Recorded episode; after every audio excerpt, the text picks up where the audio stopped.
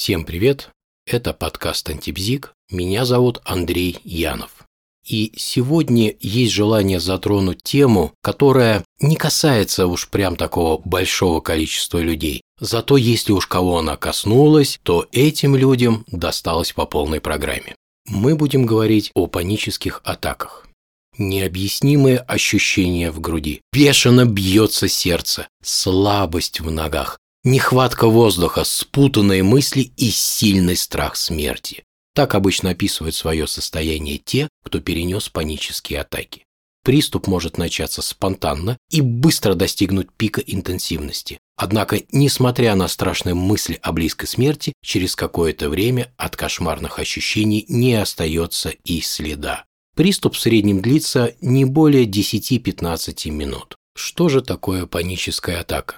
Это приступ сильной тревоги, причина которого человеком не осознается и обычно ошибочно связывается с нарушением работы каких-либо жизненно важных органов. Наиболее часто люди, которые вот страдают от панических атак, связывают внезапно вот этот вот возникший страх смерти с нарушением либо работы сердца, либо с удушьем, либо с инсультом. Важно отметить, что возникновение панической атаки обычно не ограничивается какой-либо ситуацией и вообще сложно прогнозируется. При этом первый приступ производит очень сильное эмоциональное впечатление и впоследствии развивается страх его повторения. А это, в свою очередь, с одной стороны, провоцирует возникновение нового приступа, а с другой приводит к избегающему поведению. Сначала избегается ситуация, в которой первый раз возникла паника. Затем круг опасных ситуаций растет и может привести к полному отказу от социальной жизни. Например, молодой мужчина испытал первый приступ во время занятий в спортзале, когда он бегал на беговой дорожке. После этого он исключил из тренировочного процесса все кардиотренировки. Через некоторое время он и вовсе прекратил заниматься спортом. Далее, в повседневной жизни он отказался от быстрой ходьбы, а в итоге он захотел и вовсе отказаться от любой физической активности. Надо заметить, что обычно панические атаки возникают у подростков и молодых людей, а в возрасте где-то после 50 лет они встречаются крайне редко. И по статистике панические атаки у женщин развиваются чаще, чем у мужчин. Как, собственно, проявляется паническая атака? Какие ее симптомы? Это прежде всего высокий пульс, боль в груди, нехватка воздуха, чувство нереальности происходящего, резкий подъем артериального давления, тошнота, опасение потерять контроль и страх сойти с ума, предчувствие потери сознания и слабость в теле, потемнение в глазах, онемение рук и ног, головокружение, жар, сильное потоотделение. Также надо сказать, что существуют и другие симптомы, а вот все, что было перечислено выше, появляется ну, с достаточно большой частотой. Что важно знать?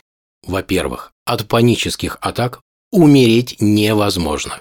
Во-вторых, ни один человек не сошел с ума во время приступа. В-третьих, приступ никогда не длится долго, в среднем всего 10-15 минут. И, в-четвертых, постоянное опасение и ожидание нового приступа как раз провоцируют его возникновение. Если приступ возник, что нужно сделать прежде всего? От приступов можно будет полностью избавиться только посредством психотерапии. Но перед ее началом и сразу после первого приступа необходимо пройти полное медицинское обследование с целью исключения патологии жизненно важных органов так как симптомы многих заболеваний могут быть ошибочно приняты за проявление панических атак. Например, пароксизмальная тахикардия практически всегда сопровождается тревогой. Какова причина панических атак? С физиологической точки зрения паническая атака – это реакция организма на опасность. Для того, чтобы подготовиться к обороне или бегству, необходимо мобилизовать силы. Для этого происходит мощный выброс адреналина и кортизола. Именно выброс этих гормонов и создает весь комплекс вот этих вот неприятных и тревожных ощущений. А именно увеличивается пульс, возрастает артериальное давление, дыхание становится частым и поверхностным, появляется потливость и так далее. Если бы в этот момент человеку на самом деле пришлось бы спасаться, ну, скажем, убегая от крупного хищника, то никаких симптомов он бы не заметил. Но в наше время данная древняя и нужная, кстати, для организма реакция запускается в основном не реальной физической опасностью, а, скажем так, неумением адекватно решать свои жизненные задачи. Иными словами, в основе панических атак лежит невроз. Если паническая атака произошла у вас, что вам надо делать? Как можно оказать самопомощь? Давайте сначала поговорим о том, что нужно делать, а потом пару слов скажем о том, что делать точно не надо.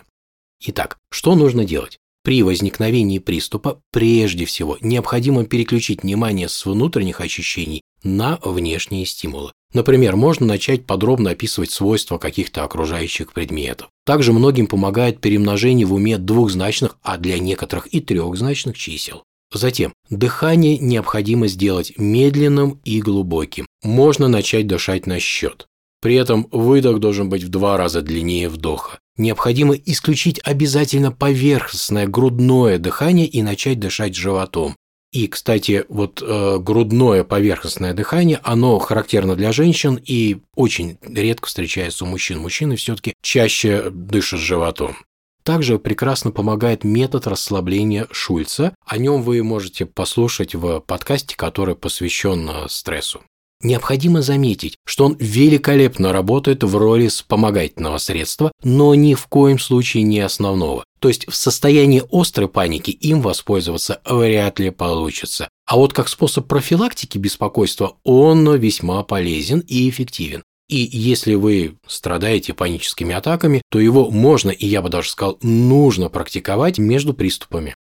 Что делать точно не стоит? Ни в коем случае не стоит пытаться силой воли побороть страх. Из этого в лучшем случае ничего не выйдет, а в худшем страх усилится. А как, собственно говоря, лечить панические атаки? Как уже и было сказано, прежде всего нужно пройти комплексное медицинское обследование. Это важно. Поэтому в первую очередь человек, который вот ощутил приступ, он должен оказаться в кабинете у терапевта, который его должен впоследствии прежде всего направить к кардиологу.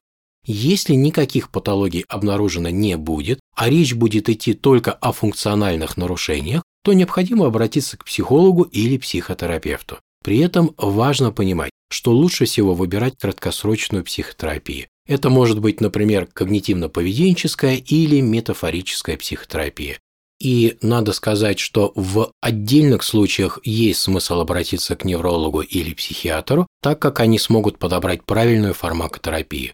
Но в большинстве случаев психотерапия полностью сможет решить данную проблему без дополнительного назначения лекарственных препаратов. Однако это должен решать врач.